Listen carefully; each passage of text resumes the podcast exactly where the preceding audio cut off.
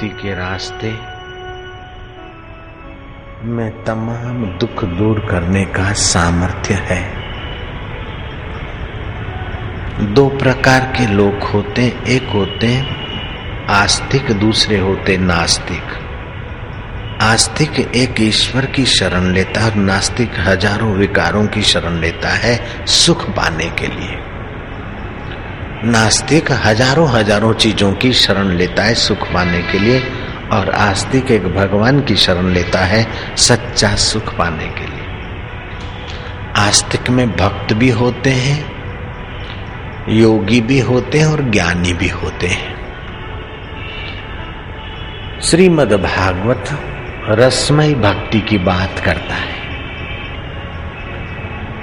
भक्ति में चार प्रकार के अनर्थ होने की संभावना भी है, उससे सावधान रहने की बात भी शास्त्र करते हैं। एक है पापजन्य अनर्थ, अविद्या। जिसकी भक्ति करते उसका ज्ञान नहीं है, जो भक्ति कर रहा है उसको अपना पता नहीं है, और जिस विकारों से छूटना है उसके प्रति वैराग्य नहीं है। ये एक प्रकार का अनर्थ है, भक्ति में बाधा है। इस बाधा को समझकर निवृत्त करने से भक्ति में जल्दी रंग आता है, पापजन्य बाधा। दूसरी होती है पुण्यजन्य बाधा। भक्ति के रास्ते गए तो पुण्य बढ़ा तो प्रभाव बढ़ा, प्रभाव बढ़ा तो आपका यश बढ़ा, आपकी कोई मनोकामना पूरी होने लगे। अथवा पुण्य बढ़ने पर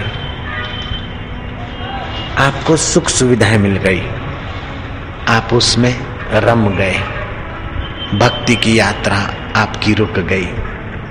इसलिए सावधान रहिए, सुख सुविधाएं नश्वर शरीर को मिलती है और भक्ति तुमको शाश्वत परमात्मा से मिलाती है। आप सस्ते सौदे में रुक न जाइए, भक्ति के रास्ते को सुख सुविधा अथवा अविद्या, राग द्वेष ये रोकने वाले हैं। इन दोनों अनर्थों से बचिए, पापजन्य अनर्थ, अविद्या, अस्मिता, राग द्वेष और अभिनिवेश। लोग क्या कहेंगे, भक्ति करते लोग क्या कहेंगे, लोगों की बड़ी चिंता करते। उस समय ये सोचे कि शराबी परवाह नहीं करता लोगों की, शराब पीता है, जुआरी जुआ करता है, भंगेड़ी भांग पीता है और पान मसाले वाला पान मसाला ठोकता रहता है। हालांकि उससे तो बड़ी हानि होती, फिर भी वो पैसे देकर खर्च करके भी अपनी बर्बादी करने के रास्ते चल पड़ते हैं। तो हमें तो कोई पैसा देना नहीं पड़ता है और आबादी का रास्ता है, लोग बोले तो बोलने दो, आप तो भक्ति के रास्ते चलने लग जाओ। बजाओ तो होलसेल में बजाओ, पर चूरन धंधा हम नहीं करते। नारायण हरि बोलो ना, नारायण हरि। तीसरा भक्ति के रास्ते आता है अपराध जन्य दोष। हम भक्ति करते हैं, जानबूझकर थोड़ा पाप बाप कर लिया, बोले चलो भक्ति करके समाप्त कर लेंगे, थोड़ा इधर उधर का कर लिया क्योंकि भक्ति से पाप माफ हो जाते हैं। नहीं, अनजाने में पाप ताप हो गए हैं तो भक्ति करो तो माफ हो जाता है, लेकिन मेरे पास भक्ति का साधन है इसलिए मैं डट के पाप करूं तो फिर माफ नहीं होंगे। बोले यमराज दया करेगा, एक यमराज नहीं 100 यमराज भी दया करके जानबूझकर भक्ति का आश्रय लेकर, मंत्र का आश्रय लेकर पाप करने लग गए तो पाप नहीं मिटते। इसको बोलते अपराध जन्य दोष, अपराध जन्य अनर्थ। तो अपने को अपराध वृत्ति से भक्त बचाए रखें।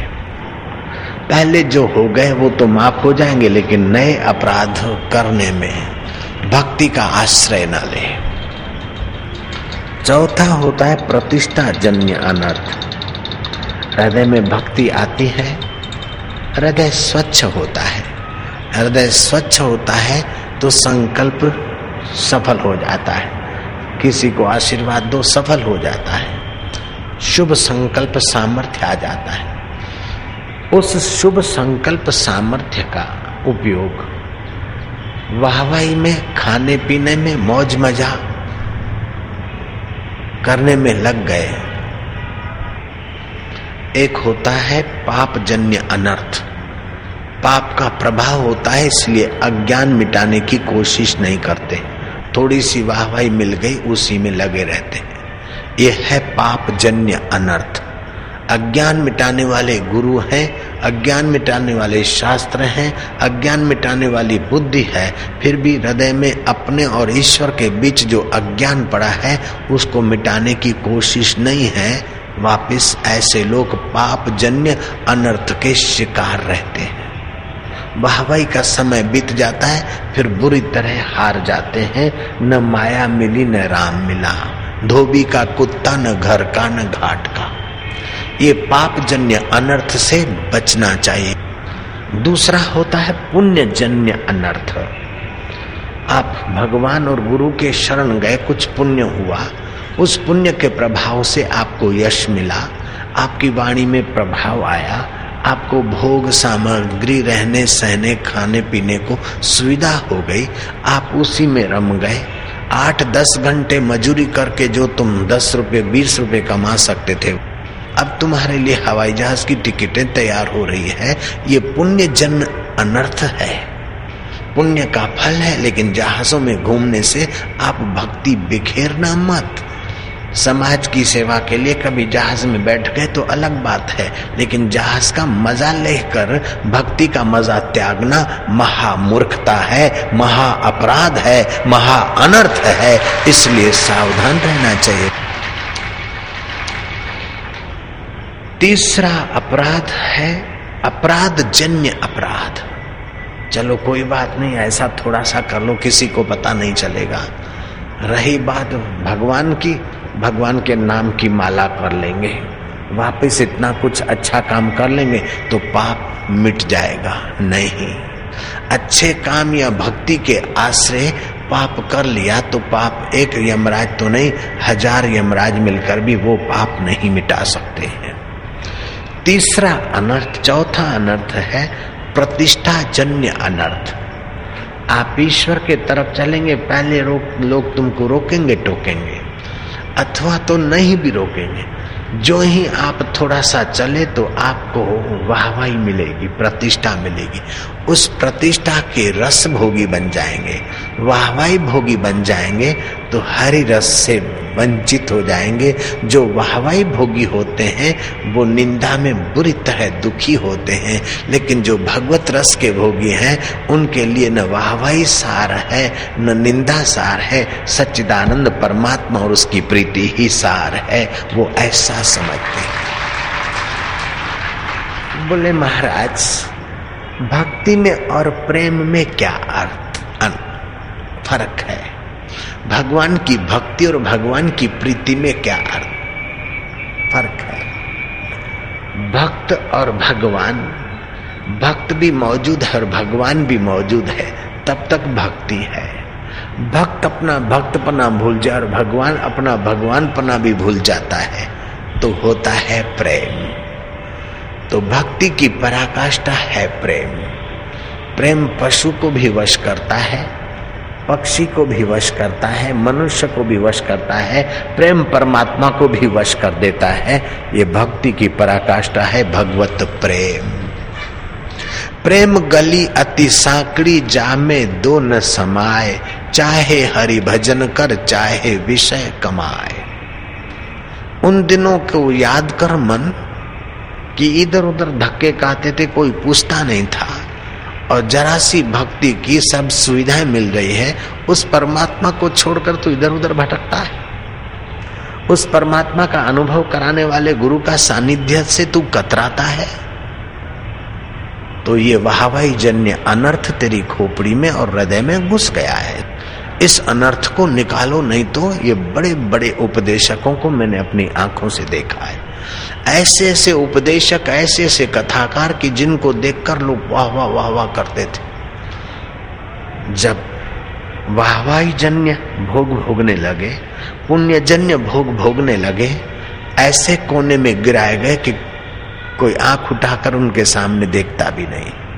ये तो उसकी रहमत है कि तुम उसके रास्ते चल पाते हो, और ये उसकी रहमत है कि तुमको लोग आदर से सुन पाते हैं। ये उसकी कृपा है कि तुमको उसके नाते लोग प्यार करते हैं, तो तुम उसको ज्यादा प्यार करो, तुम उससे ज्यादा ईमानदारी से चलो, बिखरो मत।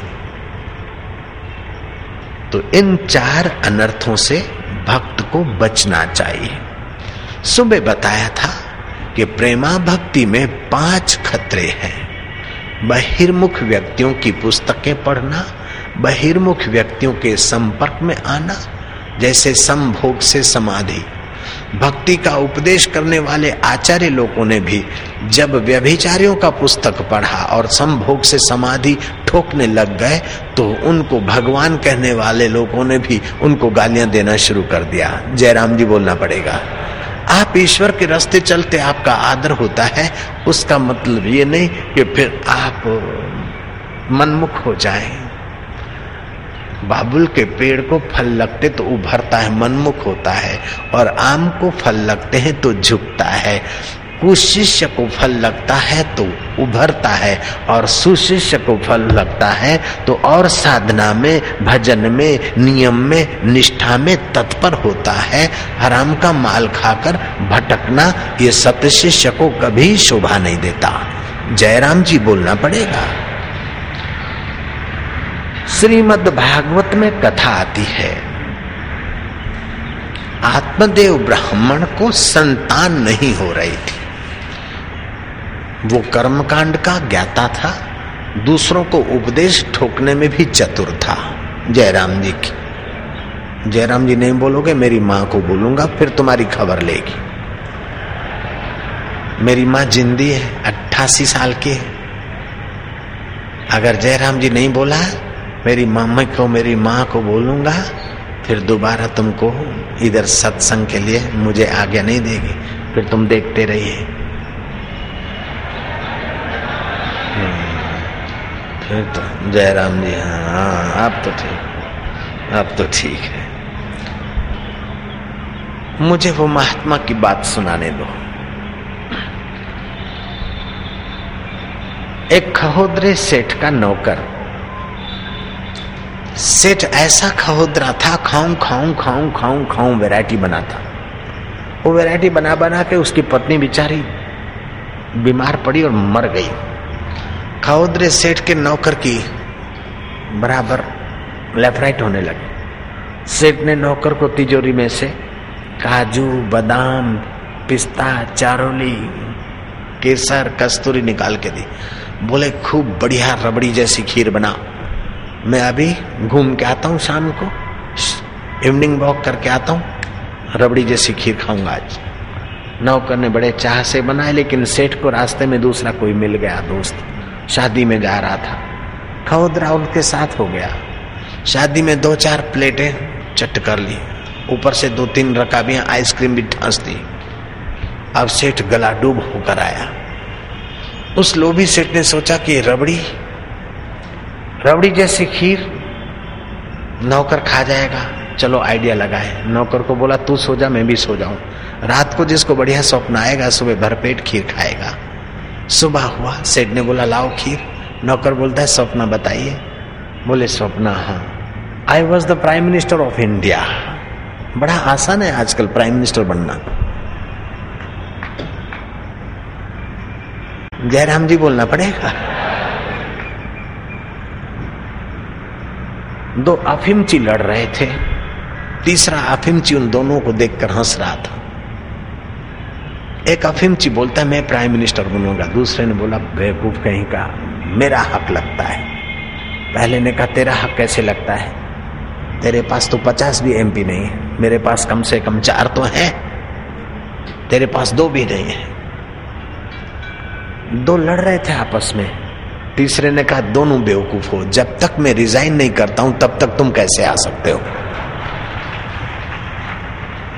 जयराम जी बोलना पड़ेगा फिर से, नारायण हरि नारायण हरि।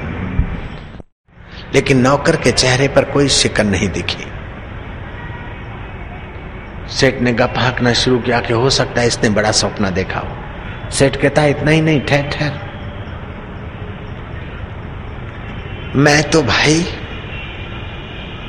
इंद्र का चीफ गेस्ट हो गया था। प्राइम मिनिस्टर हुआ और इंदिरा ने मुझे चीफ गेस्ट करके बुलाया। लेकिन नौकर के चेहरे पर कोई शिकन नहीं।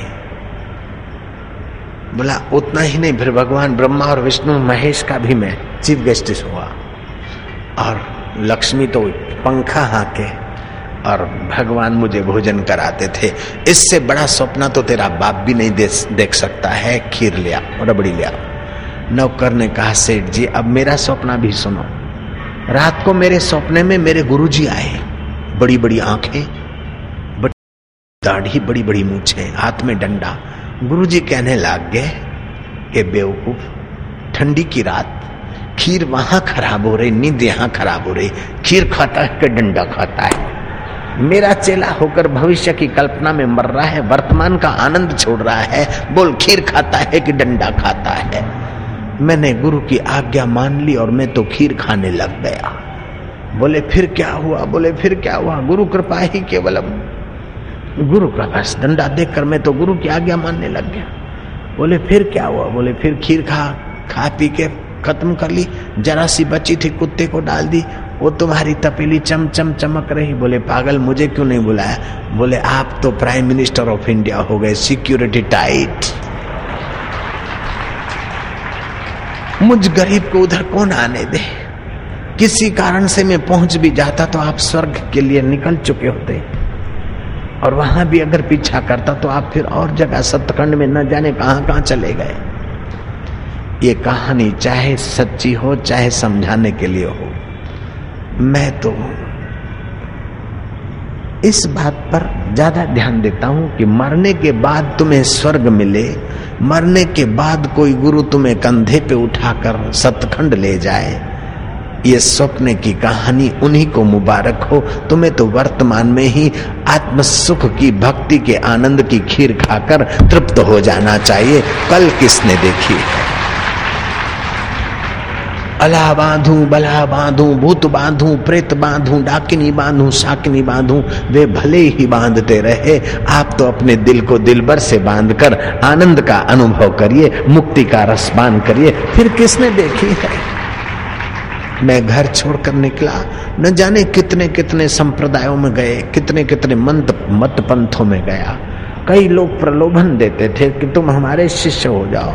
अभी तो जरा उम्र हो गई है, सफेद दाढ़ी हो गई है। 22 साल के जवान थे, नगर सेठ के पुत्र थे, बड़े स्मार्ट से।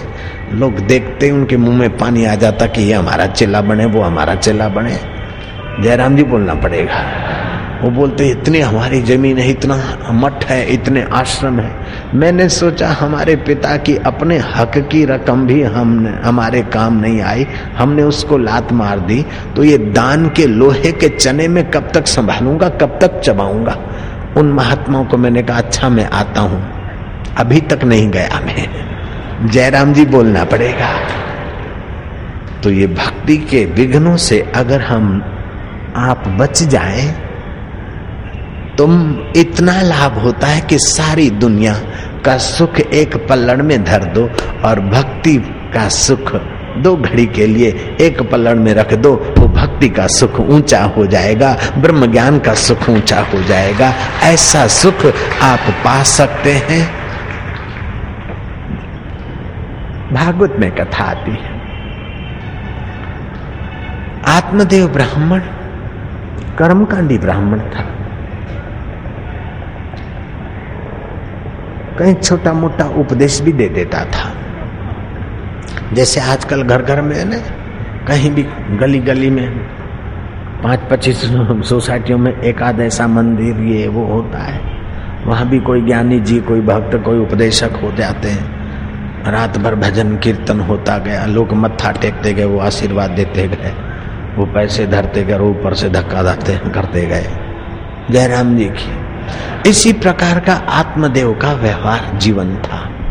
बड़ा कंजूस था आत्मदेव। उसकी पत्नी जरा बड़े घर की थी, होशियार भी थी, देखने में जरा उसके रोष वोश रंग रूप जरा खुले हुए थे। घर में रुबाब उसका चलता था। आत्मदेव ब्राह्मण को संतान न होने के कारण पत्नी उन्हें मेहना देती थी और वो भी दुखी थे। लोग भी उन्हें मेहने मारने लगे कि तुम बड़े कंजूस हो। आत्मदेव ब्राह्मण ने उपाय पूछा। लोगों ने कहा कि तुम कंजूस होने के कारण, तुम्हारी कंजूसी के कारण भगवान भी तुम्हें संतान नहीं देते, तुम दान पुण्य करो। पति पत्नी दोनों सहमत हो गए और अपनी संपत्ति का आधा हिस्सा दान पुण्य में लगा दिया, लेकिन कोई बेटा बेटी नहीं हुई। कंजूस उसे नहीं कहा जाता है जो कर कसर करता है। कर कसर करना तो सद्गुण है और कंजूसी करना दुर्गुण है। भारत के प्रथम राष्ट्रपति राजेंद्र बाबू यात्रा करते करते रांची पहुंचे और रांची पहुंचते उनके पैरों की तलवे पीड़ा से आक्रांत करने। पीड़ा का कारण था कि चप्पल घिस गई थी राष्ट्रपति की। वो अहिंसक जूते ही पहनते थे। स्लाटर हाउस में जबरन गायों की हत्या हो, उसके चमड़े के वो जूते कभी पसंद नहीं करते थे। रांची से 10 किलोमीटर दूर अहिंसक जूते का गांधी हाट था। वहां से वो चप्पल आई। बाबू ने पूछा कितने रुपए? बोले 19। अगले साल 11 की थी, 19 क्यों हो गए? बोले ये जरा टिप टाप है, देखने में फैशनेबल है। राष्ट्रपति ने कहा ये चप्पल वापस ले जाओ, पैरों में फैशन की क्या जरूरत है, 8 रुपए बच जाएंगे, 11 वाली ले आओ। सेक्रेटरी कार में जा रहा था, ए इधर आओ, तू 1 रुपए का पेट्रोल जलाएगा। रुपए लीटर मिलता था पेट्रोल, 15 लीटर। 1 रुपए 1 पैसे लीटर तो हमने ही गाड़ियों में डालकर घुमाया। जयराम जी की वो दिन भी गए। अब 20 रुपए लीटर वाले दिन भी जाएंगे, 22 वाले भी जाएंगे और 30 रुपए लीटर भी हो जाएगा, एक समय ऐसा भी आएगा। लेकिन सब बोले बाबा ये क्या कर रहे हो, श्राप दे रहे हो क्या? श्राप नहीं दे रहा हूं, जो होने वाला है वो बोला जा रहा है। जयराम जी की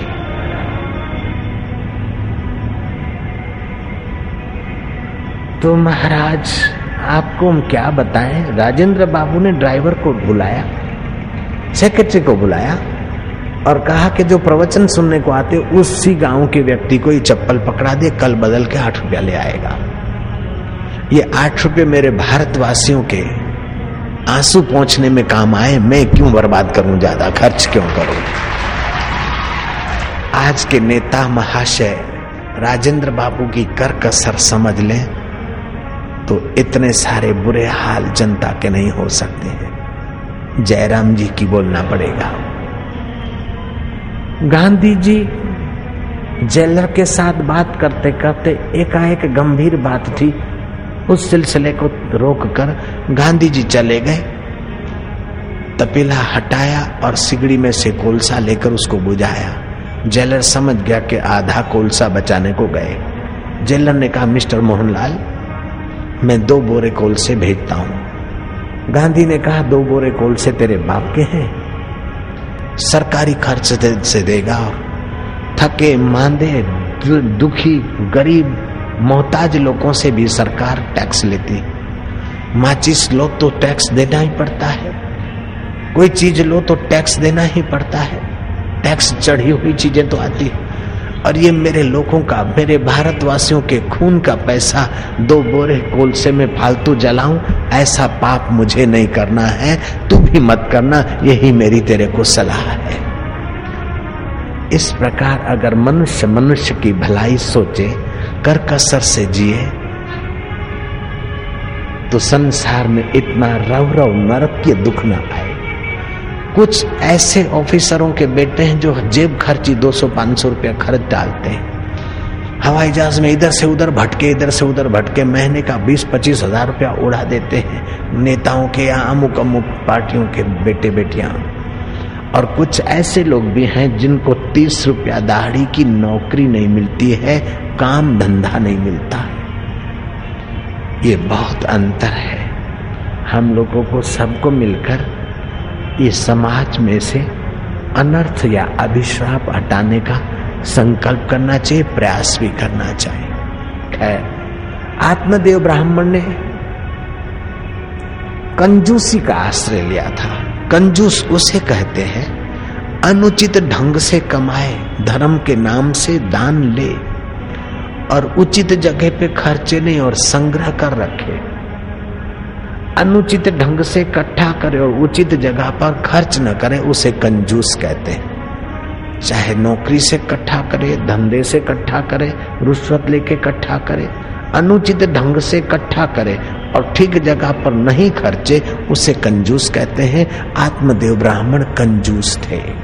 लोगों ने महीने मार मार के आधा धन उनका दान करवाया, लेकिन बेटा बेटी कोई हुआ नहीं।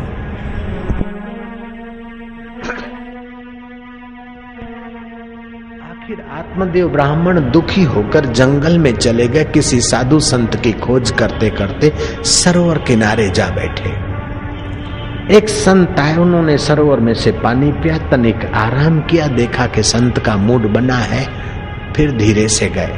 कुछ लोग ऐसे होते कि रास्ते जाते कार में बैठते भी बोलते, बाबा जी मेरे को बेटा नहीं है। अब बेटा कोई सब्जी मंडी की चीज है क्या, मैं दे दूंगा।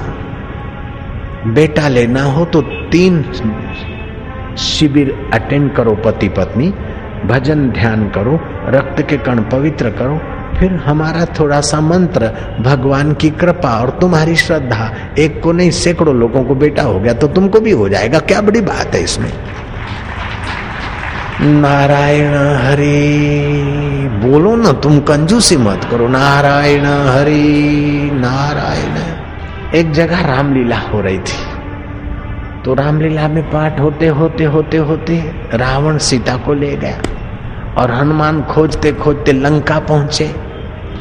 वो पाठ जब आया रामलीला वाले के लिए, तो हनुमान जी जो ओरिजिनल थे वो बीमार हो, उन्होंने तो अपना कुछ थोड़ा बड़ा खा के ठीक हो गए, लेकिन रावण बुरी तरह बीमार हो गया। रामलीला का रावण, कंपनी का जो मालिक था, सुबह बाजार में घूमा, देखा कि रावण की जगह रोज जो रावण दिखता था ऐसी जगह भरने वाला आदमी हट्टा-कट्टा चाहिए। हलवाई की दुकान पे एक बुद्धू हलवाई मेसू घोट रहा था। बोले भाई दिन के कितने मिलते हो? बोले 20 रुपए। मैं आज तेरे को 40 दे दूंगा, 2 दिन के लिए आ जा। बोले क्या काम करना पड़ेगा? बोले काम क्या करना पड़ेगा, सजाएंगे धजाएंगे तेरे को, दशासन बनाएंगे और सिंहासन पर बैठेगा तू। बोले फिर बैठना है, फिर क्या करना है? बोले और कुछ नहीं, हनुमान आएगा उसको पकड़ के लाएंगे और हनुमान जी पूछेंगे तुम कौन हो, तो तुम बोल देना मैं लंकापति रावण हूं, मैं लंकापति रावण हूं, बोलना पड़ेगा। बोले इतना ही बोलना है, मैं लंकापति रावण हूं। बोले लिख के दे दो, लिख के दे दिया। मैसू घोटता जाता है, मैं लंकापति रावण, मैं लंकापति रावण हूं, मैं लंकापति रावण हूं। वो समझ गया भाई 3 घसन में ये बात पूरी हो जाती, मैं लंकापति रावण। 3 दफा गह का डिजन था, गाल पूरी डिजन, दिन भर रटा। रात को रावण का पाठ अदा करने के लिए साहब बैठ गए गादी पे। हनुमान जो था वो मजाकी था, हनुमान आके खड़े हुए, मेरे को पकड़वाया, तुम मुझे पकड़वाने वाले कौन होते हो? उसने कहा दिन भर रट्टा था, मैं लंकापति रावण। उसने देखा कि ये बंदा नया है। हनुमान जी ने मारा जंप और पूंछ का सटाका किया और पकड़ी फेंक, सच बता क्या है नहीं तो खा जाऊंगा। बोले मैं बुद्धू हलवाई, मैं बुद्धू हलवाई, मुझे 20 नहीं चाहिए, 40 नहीं चाहिए, मैं बुद्धू हलवाई, मुझे छोड़ दो, मुझे छोड़ दो। दिन भर रटा, लेकिन एक झटके में जय जय हो गया। क्यों कि अपने विषय का ज्ञान नहीं था, अज्ञान था, तो भक्ति के रास्ते पाप जन्य अनर्थ अर्थात अज्ञान जो है वो भक्त को गिरा देता है। जिसकी भक्ति करते हो उस परमेश्वर का ज्ञान होना चाहिए। जो भक्ति कर रहा है उस जीव को अपना थोड़ा पता होना चाहिए। और जो संसार विकारों में बांधता है उसकी नश्वरता का ज्ञान होना चाहिए। नहीं तो एक तरफ भक्ति करता जाएगा, दूसरी तरफ बंधता जाएगा। जीवन भर भक्ति किया और अंत में गया तो रोते रोते गया कि मेरे बेटे का क्या होगा। अरे सच्चा भक्त बेटे का क्या होगा रोता है, मकान का क्या होगा रोता है, दुकान का नौकरी का क्या होगा ये रोता है, चिंता करता है। सच्चा भक्त तो हर हाल में खुश रहता है। वो समझता है कि सृष्टिकर्ता परमात्मा अणु अणु में है और सबका वो है। काहू डोलत प्राणिया तिद राखे गो सर्जनहार, जिन उपाय में धनी सोई करदा सार, सहस से हणपा लख होवई त एक न चले नाल, जो तिद भावे सो भली कार, तू सदा सलामत निरंकार। सच्चा भक्त निश्चिंत जीता है, सच्चा भक्त निश्चिंत मरता है, सच्चा भक्त निश्चिंत खाता है। चिंता लेकर नहीं खाता, चिंता लेकर नहीं बोलता है। कबीर ने कहा, चिंता ऐसी डाकिनी चिंता काटी कलेजा खाए, काटी कलेजा, वैद्य बिचारा क्या करे, वैद्य बिचारा कहाँ तक दवा खिलाए। इस साखी को मैंने अपने ढंग से जरा तोड़ मटोड़ के बनाया है। चिंता ऐसी डाकिनी चिंता काटी कलेजा खाए, काटी कले, संत बिचारा क्या करे, संत बिचारा कहाँ तक कथा सुनाए। हरि ओ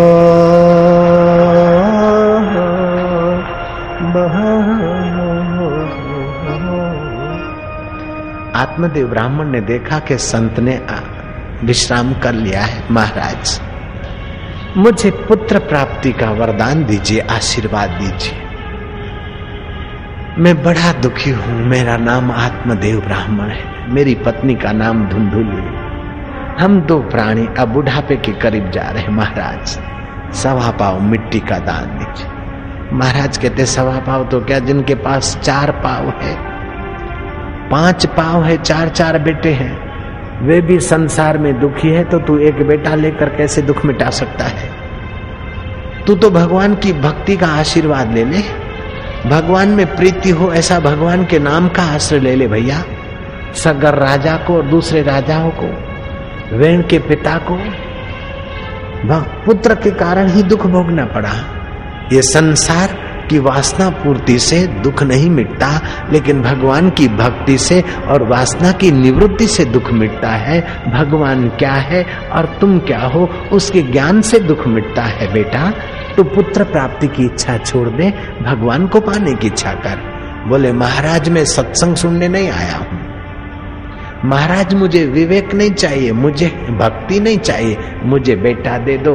अगर बेटा नहीं दोगे तो मैं आपके चरणों की सौगन खाकर यहीं बैठा रहूंगा, प्राण त्याग कर दूंगा, लेकिन बिना आशीर्वाद के नहीं जाऊंगा। तुम लोग उसकी नकल मत करना जयराम जी की। मैं वो सन्यासी बाबा नहीं हूं जहां आत्मदेव पहुंचा था। ऐसा नहीं करना कि मेरे निवास पे आ जाना, बस साईं नहीं उठूंगा, नहीं करूंगा। वो जमाना नहीं है। अभी कथा का सदुपयोग करना, आप दुरुपयोग नहीं करेंगे। जय राम जी की। आत्मदेव ब्राह्मण कहता है कि महाराज, मैं पितरों को तर्पण करता हूं तो मेरे हाथ का पानी गर्म जैसा हो जाता है, मानो पितर भी रो रहे हैं कि कौन श्राद्ध करेगा। मेरे घर की गाय है, वो भी गर्भिणी नहीं, वो भी बांझ, मेरी पत्नी भी बांझ, और मेरे घर में जो पेड़ लगता है वो भी कमबख्त बांझ रहता है। ऐसा तो क्या अनर्थ मैंने किया, महाराज कुछ भी करो, कृपा करो। महाराज ने फल दे दिया। आत्मदेव घर ले आया, पत्नी को कहा ये फल खा ले, भगवान की कृपा से बालक होगा। जब तक बालक नहीं हो रहा था तब तक मैंने मार रही थी, रो रही थी, फरियाद कर रही थी। बालक होने वाला फल आया है तभी भी रो रही है। इंसान आते भी रोता है, जाते भी रोता है, रोने का वक्त नहीं होता तभी भी कम वक्त रोता रहता है, फरियाद करने की आदत करता रहता है। ये मनुष्य का मन बड़ा अनर्थकारी। अगर सत्संग मिल जाए तो फिर रोने के वक्त भी नहीं रोएगा, रोने के वक्त भी समझेगा तेरा बड़ा मीठा लागे। आत्मदेव ब्राह्मण फल देकर कहीं जाना था, पत्नी सोच रही कि फल खाऊंगी गर्भ रह जाएगा, गर्भ टेढ़ा हो गया, मैं सूज जाऊंगी, पेट काटना पड़ेगा, मैं तो मर ही जाऊंगी। अगर गर्भ को लेकर घूमूं संभालूं तो घूमने फिरने का मजा ही चला जाएगा। प्रसूति की पीड़ा भी गजब की होती है, पेड़ों पे दर्द होता है। और फिर प्रसूति हो गई तब भी घर में तो दाई बोलेगी आराम करो, घर का काम कौन करेगा, मेरी ननंद को ले आएगा मेरा पति।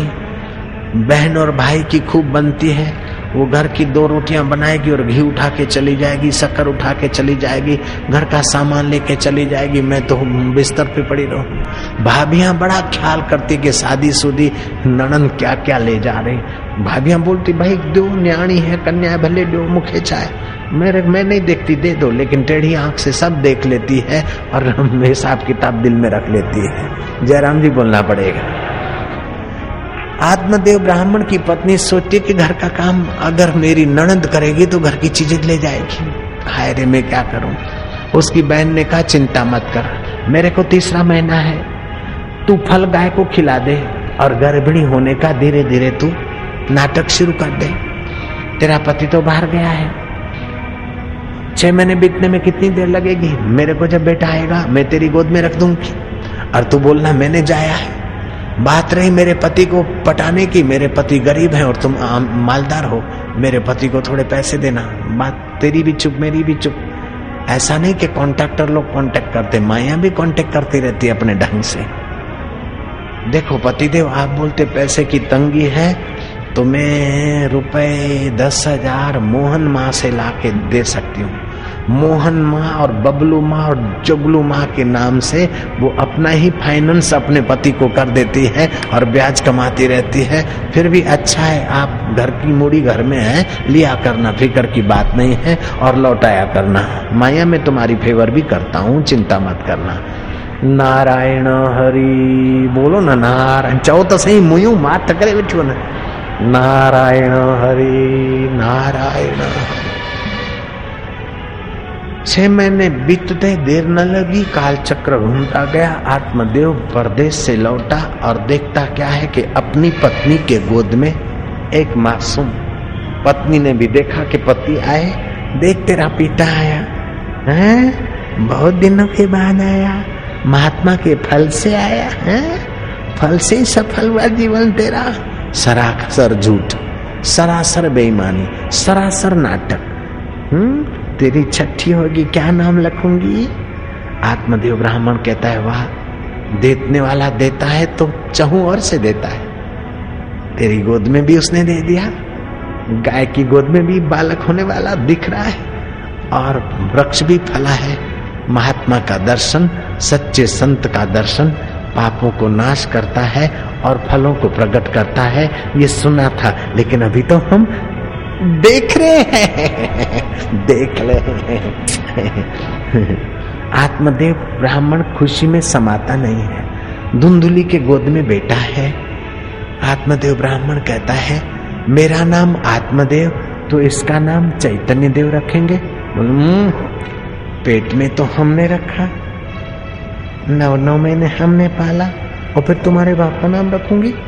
नहीं, मैं तो मेरे बेटे का मेरे पेट में पोषण हुआ है, मैं तो मेरे नाम पर ही नाम रखूंगी। हाँ मेरा नाम है धुंधुली तो तेरा नाम रखूंगी धुंधुकाली, धुंधुकाली, धुंधुकाली।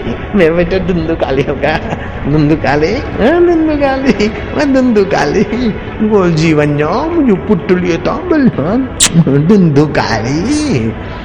मेरा नाम धुंधुली तो मेरे लाल का नाम रखूंगी धुंधुकारी। बच्चे का नाम धुंधुकारी रखा। समय बीतते 3 महीने के बाद गाय के कुट से बालक पैदा हुआ। महात्मा के फल का प्रताप। गाय जैसे कान थे इसलिए उसका नाम रखा गया गोकर्ण। गोकर्ण बड़ा हुआ, सदाचारी हुआ, श्रेष्ठ हुआ, लेकिन धुंधुकारी जो जो बड़ा होता गया त्यों त्यों अपनी दुष्टता दिखाता गया। माँ सोई हो, बाप सोया हो, उसके नाक में दिया सलाई भोंक दे, उसके कान में उंगली डाल दे, अपने हाथ से उनकी आंख फाड़ दे, खोल दे, कभी कभी उनके कान में जोर से फूंक मार दे। ऐसा उपद्रव करने लगा कि माँ और बाप के नाक में दम आ गया। अभी अभी तो चूमती थी, लेकिन भाई भूल कर भी उन खुशियों से मत खेलना जिनके पीछे लगी हो गम की कतारें। जो प्यार परमात्मा को करना चाहिए, परमात्मा के नाते बच्चे को करना चाहिए, वो प्यार अगर मोह के नाते करते हो तो वो बच्चा दुख देता है। ये प्रकृति का नियम है। मैंने कई लोगों को देखा है जिन्होंने अपने बेटों को ज्यादा प्यार किया है और से कपट करके भी अपने बेटों को पोषा है। उन्हीं के बेटों ने उनको खून के आंसुए रुलाया है। जिन्होंने अपनी पत्नी को इधर उधर करके खूब ऐश कराया है, उनकी पत्नी उनकी छाती पर मूंग पीसती हुई हमने देखी सुनी। जिन्होंने अपने पति को इधर उधर करके खूब ऐश कराया, उन्हीं के पति उनके खिलाफ हो गए। जिन्होंने अपने मित्रों को खूब खूब मोहब्बत करके पोषा, उन्हीं के मित्र उनके शत्रु हो गए। ये भी आपने हमने देखा है। जो प्यार भगवान के नाते करना चाहिए, जो व्यवहार ईश्वर के नाते करना चाहिए, जो व्यवहार अकाल पुरुष के नाते करना चाहिए, वो व्यवहार अगर काम के नाते किया तो पति पत्नी में झगड़ा होगा, लोभ के नाते किया तो धन का टेंशन होगा, मोह के नाते किया तो परिवार में विखवाद पैदा होगा, अहंकार के नाते किया तो टांग खींचकर कुर्सी से उतारने वाले लोग भी आ जाएंगे। सुखराम से पूछ के देखो, नरसिंह राव से पूछ के देखो, भाई क्या हाल चाल है जनाब का। जो आश्रय ईश्वर का नहीं लेते हैं, और आडवाणी बिचारे 14 महीने उन पर लांछन। रामचंद्र जी को 14 साल वनवास मिला तो आडवाणी को 14 महीने राजनीति में चुनाव लड़ने से वनवास मिला। फिर भी आ गए तो आ गए स्वच्छ होकर। धन्यवाद जयराम जी की। अभी न्याय विभाग अभी भी भारत का प्रशंसनीय है। जयराम जी की, जयराम जी बोलना पड़ेगा। महाराज आपको क्या बताऊं, जो प्रेम ईश्वर से करना चाहिए, जो व्यवहार ईश्वर के नाते करना चाहिए, वो व्यवहार अगर मोह के, लोभ के, काम के, क्रोध के, ईर्ष्या के, द्वेष से, कूटनीति से करने लग जाते हो तो उन्हीं का फेंका हुआ उन्हीं के पास आया। नरसिंह राव का फेंका हुआ हवाला कांड उन्हीं को ले डूबा। जयराम जी की। शक्कर खिला शक्कर मिले, टक्कर खिला टक्कर मिले। जो औरों को देता शक्कर है, खुद भी शक्कर खाता है। औरों को डाले चक्कर में, केसरी से पूछो, औरों को डाले चक्कर में वो खुद भी चक्कर खाता है। इसे तू दुनिया मत समझ भैया, ये सागर की मझधार है। औरों का बेड़ा पार कर तो तेरा बेड़ा पार है भैया। औरों का हित सोच। जो औरों को आजार दे आप भी आजार ले, औरों को सुख शांति दे तो आप भी सुख शांति ले, औरों को दुख दर्द दे तो आप भी दुख दर्द ले। Every action create an reaction. जो भी आप करते हो घूम फिर के आपके पास आता है। इसलिए बहुदेवियां सासू के लिए कभी बुरा मत सोचियो, नहीं तो तुम्हारी बहुएं तुम्हारे लिए बुरा सोचेगी। और सासू देवियां बहू के लिए कभी खुद मत करियो, नहीं तो फिर तुम्हारा ठीक से श्राद्ध भी नहीं करेगी। खबरदार रहना सासुएं। जयराम जी बोलना पड़ेगा। पराई जाई है बेचारी, माँ बाप छोड़ के आई है, दहेज थोड़ा कम लाई तो क्या फर्क पड़ता है, खुद को तो ले आई है। इसलिए बहुओं के लिए हृदय विशाल रखना। लेकिन आजकल की बहू है, तुम फ्रीडम के बहाने सासू से अलग होकर सासू का पुत्र छीनकर ऐश करो और सासू बेचारी रोती रहे तो तू भी सासू बनेगी और तुझे भी रोने की तैयारी करनी पड़ेगी। इसलिए सासू के लिए तू उदार चेता होना। कम से कम तेरे पति की माँ तो है, अगर उस जननी ने नहीं जाया होता तो तू इस घर की मालकिन भी तो नहीं हो सकती थी। इसलिए सासू को 2 रोटी प्रेम की दिया कर, 2 शब्द स्नेह का दिया कर, 2 चंपी करके उसकी आशीर्वाद लिया कर। इसी में भारतीय पद्धति की जीवन शैली उन्नत जीवन शैली है। पाश्चात्य जगत की जीवन शैली बड़ी दयाजनक है। अति स्वार्थ होने के कारण सासुएं और ससुरे बेचारे सरकारी गोदाम में पड़े हैं, जयराम जी की सरकारी अस्पताल में पड़े हैं। जैसे गाय बूढ़ी और बैल बूढ़ा पंजरपोल में, ऐसे ही सासू ससुरे वहां पड़े। तो बहुओं का भी हाल और उनके बेटे भी ऐसे हो जाते हैं। इसलिए आप भारतीय पद्धति का त्रिकाल ज्ञान संपन्न ऋषियों का जो सामाजिक व्यवस्था है उसका फायदा उठाइए। आत्मदेव ब्राह्मण बड़ा दुखी हुआ, धुंधुली बड़ी परेशान हुई। लड़का ज्यों बड़ा होता गया त्यों त्यों अनर्थ बढ़ता गया। पड़ोसियों के बच्चों को पकड़ के बावड़ी में धकेल दे, किसी की टांग तोड़ दे तो किसी की उंगली मचल डाले, किसी लड़के का नाक नोच दे तो किसी के कान मसल डाले। ऐसा बदमाश धंधुकारी हुआ कि माँ बाप के लिए अभिश्राप हो गया, पड़ोसियों के लिए अभिश्राप हो गया। एक दिन आत्मदेव ब्राह्मण दुख रो रहे हैं अपने पुत्र गोकर्ण के आगे कि महात्मा ने मुझे सत्य कहा था लेकिन महात्मा की बात का मैंने आदर नहीं किया। हे राम जी, ऐसा त्रिभुवन में कौन है जो संत की आज्ञा का उल्लंघन करके त्रिलोकी में सुखी रह सके। मैंने संत की आज्ञा का उल्लंघन किया और मैं दुख भोग रहा हूँ। भगवान की भक्ति ही दुख नाशनी है। पुत्र प्राप्ति से दुख नाश नहीं होते हैं, मुझे भाग्य को अभी पता चल रहा है। इस प्रकार आत्मदेव ब्राह्मण अपना दुख रो रहा है बुद्धिमान पुत्र गोकर्ण के आगे। पुत्र गोकर्ण ने कहा कि पिता, अब भी समय है, जो गलती हो गई सो हो गई, अब नई गलती ना करो तो अच्छा है, अभी का समय संवार लो।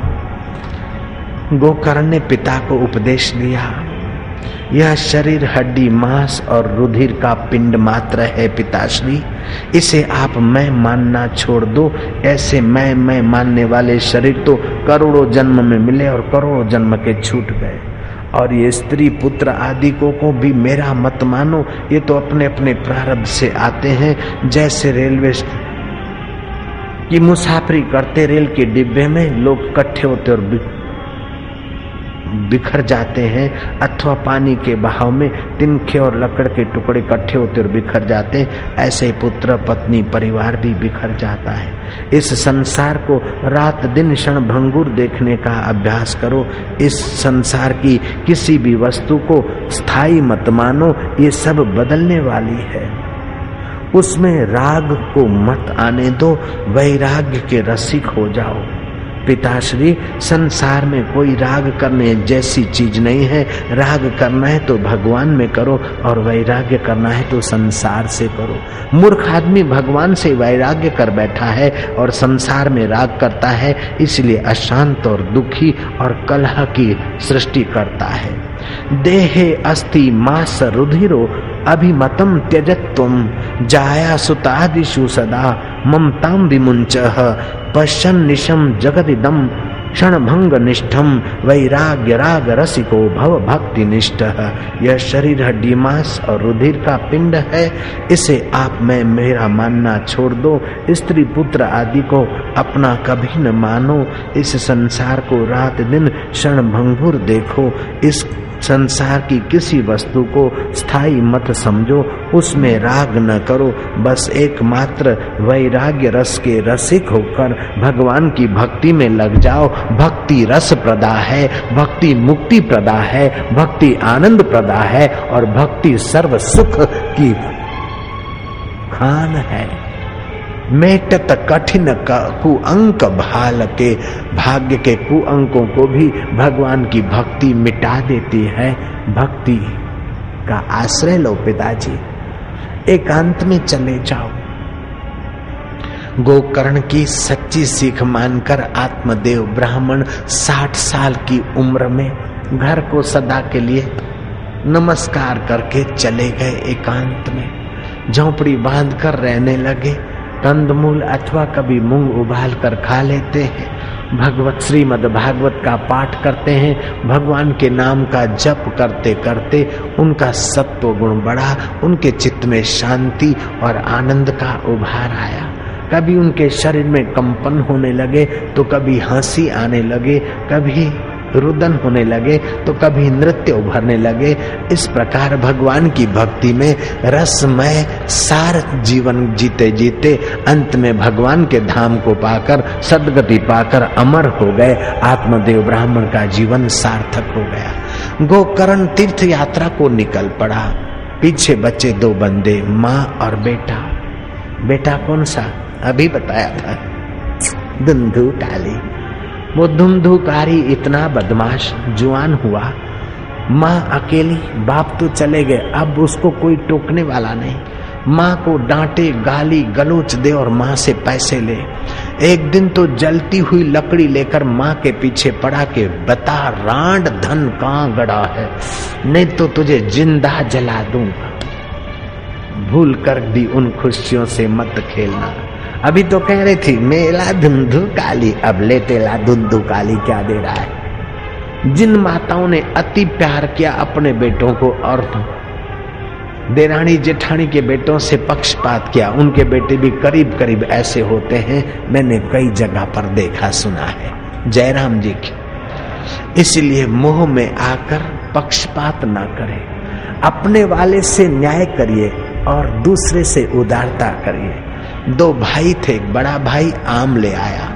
दोनों भाइयों के दोनों बेटे खेल रहे थे। बड़ा भाई अंग्रेजी शिक्षा से जरा प्रभावित था, चालाकी से सुखी होने की गड़बड़ में था, धर्म नीति का उसको प्रभाव नहीं था। दोनों बेटों को बुलाया, कॉम हियर, मैंगो मैंगो, दोनों हाथ में 2 आम। बड़ा आम था, वहां भाई का बेटा आ गया, और छोटा आम था, वहां अपना बेटा आ गया। अब उस बेईमान ग्रेजुएट ने क्या किया, आंखें बंद करो, आई मेक द मैजिक, मैं जादू दिखाता हूं तुमको, 1 2 3। क्या हुआ, जहां अपना जाया था वहां बड़ा आम धर दिया मैजिक, और जहां भाई का बेटा था वहां छोटा आम रख दिया। छोटा भाई देख रहा था ऊपर से, नीचे आया, बोले भाई साहब हम अलग हो जाएं तो अच्छा है। बोले क्यों, क्या हुआ? बोले मेरे जीते जी तुम ऐसी मैजिक कर रहे हो, मेरे जीते जी ऐसा जादू कर रहे हो, मेरे बेटे से पक्षपात कर रहे हो अपने बेटे के लिए, तो मरने के बाद तुम फुटपाथ पे भेज दोगे इसको, हम अलग हों तो अच्छा है। व्यवहार में अगर सुखी रहना हो, अपने बच्चे को थप्पड़ मारी जा सकती है, पड़ोस के बच्चे को थप्पड़ मारने का अपना अधिकार नहीं है। उसको आप चॉकलेट दे सकते हैं, मिठाई पड़ोस के बच्चे को बांट सकते हैं, अपने बच्चे को भी। लेकिन आंख दिखानी हो तो अपने बच्चे को दिखाई जा सकती है, पड़ोस के बच्चे के लिए उदारता का व्यवहार करना है। देरानी जेठानी के बच्चे को ज्यादा प्यार करो ताकि उसके हृदय में आपके लिए और आपके बच्चे के लिए प्यार पैदा हो। हम क्या करते, अपने बेटे का पक्ष लेते हैं, देरानी जेठानी के बेटे को आंख दिखाते, तो देरानी जेठानी के मन में भी वही भाव उभरता है और संघर्ष होता है। 2 भाइयों का प्रेम 2 माइयों की बेवकूफी के कारण प्रेम झगड़े में बदल जाता है, अखंडता खंड खंड में बट जाती है और जीवन संघर्ष की उस आग में तपने लगता है। दूसरी एक कथा आती है भागवत की। आत्मदेव ब्राह्मण तो सद्गति प्राप्त हुए, गोकर्ण तीर्थ यात्रा करने गए, और धुंधुकारी लकड़ी लेकर मां के पीछे पड़ा है। दुखियारी धुंधुली ने उस बेटे के अनर्थों से बड़ा अनर्थ चाह लिया कि रोज रोज की खटखट से तो एक बार मरूं। दौड़ती दौड़ती कुएं में कूद मरी, आत्महत्या कर ली। आत्महत्या का निमित्त बना वो अपना जाया, दंद काली ले वठान पायसोन। वठ मज़ो मुंहिंजो पुटु लाइ साओ मूं थिए न तुंहिंजे पुट जो।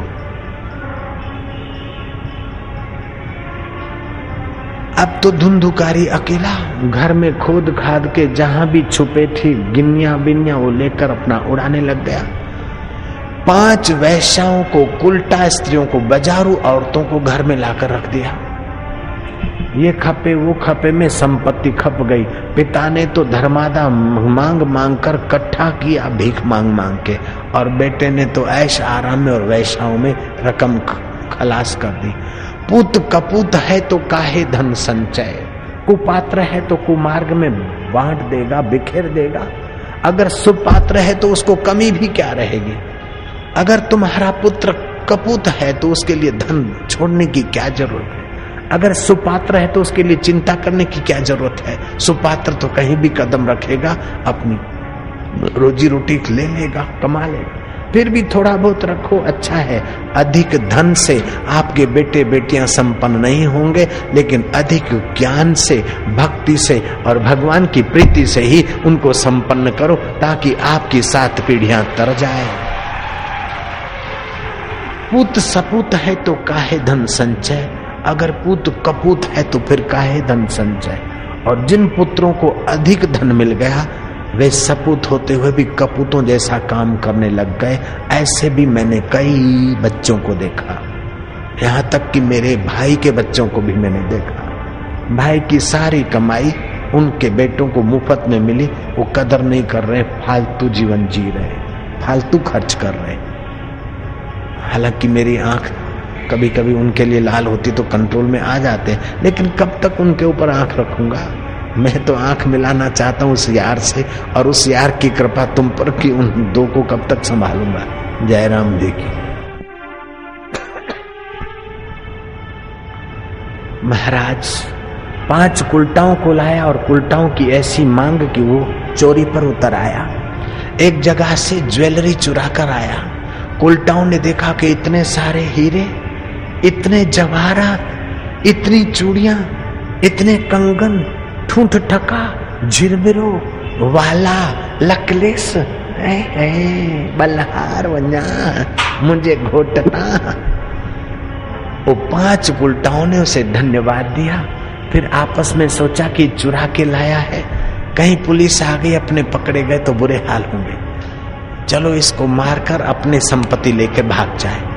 5 ने उसे खूब शराब पिलाया और नशे में सोया था। उन 5 कुलटाओं ने क्या करा, गले में अंगोछा डालकर एक ने एक तरफ खींचा, दूसरे ने दूसरी तरफ, तीसरी ने एक हाथ पकड़ा, चौथी ने दूसरा पकड़ा, 5वीं अटेंशन में रही। वो जग गया लेकिन पिया हुआ था, मजबूत तो था लेकिन इधर 5 उधर अकेला क्या करता। तड़प तड़प के उसके प्राण निकाल रहे लेकिन प्राण निकलते नहीं थे। तो 5वीं गई और जलता हुआ अंगारा ले आई, उसके मुंह में ठास दिया अंगारा, और नाक और मुंह को दबोच दिया। धुंधुकारी मर गया। 5 की 5 ज्वेलरी लेकर 9 2 11 हो गई। उसके शव को घर में गाड़ दिया। उस जमाने में कोटा स्टोन या आरसीसी का काम नहीं होता था, लिपाई का होता था, गोबर की लिपाई का।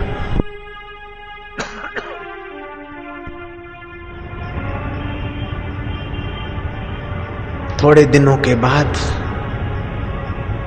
धुंधुकारी का भाई गोकर्ण घर में आया। गोकर्ण बिस्तर पर बैठा भगवान स्मरण करे, इतने में तो एक भयानक प्रेत दिखाई दिया। बड़ी छाया, देखते देखते प्रकाश, कहीं बगेड़ा, कहीं देवता, इतने में कहीं असुर, कहीं दानव। गोकर्ण सोते कि कौन हो भाई तुम, मुझे डराने की कोशिश क्यों करते हो। मेरे पास तो गुरु मंत्र है, तुम्हारा प्रभाव गुरु मंत्र वालों पर नहीं पड़ता, भगवान नाम है मेरे साथ। तुम कौन हो बताओ, क्या हो चाहते हो। उस प्रेत ने कोई आवाज नहीं दिया, बोलने की क्षमता उसकी दबी हुई थी। आत्मदेव ब्राह्मण ने हाथ, आत्मदेव के पुत्र ने गोकर्ण ने हाथ में पानी लिया, भगवान नाम जपा। शब्द में बड़ी शक्ति, और वो भी भगवान का शब्द और गुरु के द्वारा दिया हुआ शब्द जप कर पानी में देखा, और उस छाया को पानी दे मारा। उस प्रेत के कुछ पाप कटे और प्रेत ने कहा कि मैं अभागा, पापी, माँ को और बाप को सताने वाला, पड़ोसियों के बच्चों को मौत के घाट उतारने वाला, मैं घोर पातकी, तुम्हारा भाई, वैश्यागामी, शराबी, कबाबी, जुआरी, चोर, डाकू, मैं तुम्हारा भाई धुंधुकारी हूँ। कर्म करते समय मैंने पीछे मुड़कर नहीं देखा, लेकिन अब प्रेत योनि में मेरे कर्म मेरे को जला रहे हैं। मेरा अंतरात्मा तप रहा है, स्थूल शरीर नहीं है, भोगमय शरीर से मैं भोग रहा हूँ, दुख के भोग रहा हूँ। प्यास लगती है, पानी नहीं पी सकता हूँ। लोग पेशाब करते हैं, वहाँ की गंध लेकर अपनी प्यास बुझाना पड़ता है। भूख लगती है, खा नहीं सकता हूँ। गुसल खाने के तरफ जाकर मनाना पड़ता है। मैं बहुत दुखी हूँ, बड़ा अशांत हूँ, मेरी मुक्ति के लिए कुछ उपाय करो। गोकर्ण कहते हैं कि हमने सुना था तुम घर में नहीं हो, मेरा दिल बोला कि तुम मर गए हो। मैंने गंगा जी में तर्पण किया और गया जी में तुम्हारा पिंडदान किया। बोले एक तर्पण नहीं 1000 तर्पण कर दो, एक पिंडदान नहीं 1000 पिंडदान कर दो। मुझ जैसे घोर पातकी का इन पिंडदानों से उद्धार नहीं होता है। साधारण मनुष्यों के लिए पिंडदान करो, उनकी सद्गति होती है। मैं महापातकी हूँ, मेरे लिए महान कोई कर्म करिए। अच्छा भैया, अब रात हो गई, तुम प्रेत योनि में जहाँ से आए वहाँ आराम करो। सुबह ब्राह्मणों को बुलाकर तुम्हारा उपाय खोजूंगा। ब्राह्मणों से उपाय पूछा गया, ब्राह्मण थक गए। ऐसे महान नारकीय जीव की सद्गति का उपाय ब्राह्मणों को नहीं सूझा। ब्राह्मणों ने भगवान सूर्य की उपासना आराधना की, उनको प्रेरणा हुई। भगवत कथा से सारे घोर पातक निवृत्त हो जाते हैं। भगवत कथा में भगवान नाम कीर्तन भी होता है, भगवान के गुणगान भी होते हैं। ये भगवत कथा का आयोजन कराया जाए। गोकर्ण ने एक बांस खोड़ दिया, अपने भाई प्रेत को उस बांस में रहने का आह्वान किया। भगवत कथा चली। एक एक दिन भगवत कथा से एक एक बांस की गांठ खुलने लगी। एक एक महाभयानक पाप, महापाप, छोटे 100 पाप मिल, छोटे एक एक पाप 100 पाप होते तो एक महापाप होता है। ऐसे 7 दिन के 7 महापापों की गांठ खुली और गोकर्ण की शुभ कामना से धुंधुकारी प्रेत योनि से छूटकर देव योनि को प्राप्त हुआ। और भगवान के पार्षद आए, उसे विमान में ले गए। सभाजनों को आश्चर्य हुआ। किसी ने पूछा कि और लोगों के लिए विमान क्यों नहीं आया? कथा तो और लोगों ने भी सुनी थी, लेकिन धुंधुकारी ने कथा के दिनों में उपवास रखा था और धुंधुकारी प्रेत योनि में दुखी था। उस शरीर को छोड़कर स्वर्ग में जाना चाहता था। कथा सुनने आने वाले लोग इस शरीर को छोड़कर अभी-अभी स्वर्ग में जाना नहीं चाहते। अगर कथा से अभी-अभी सबको स्वर्ग मिल जाए तो कोई कथा सुनने ही नहीं आएगा, क्योंकि दुकान पे भी जाना है, घर को भी संभालना है। इसलिए भागवत कल्प ध्रुम है, जिसकी जैसी भावना है देर सबेर वही कामना पूर्ण होती है। श्रीमद् भागवत की कथा से आयु, आरोग्य और पुष्टि की प्राप्ति हो।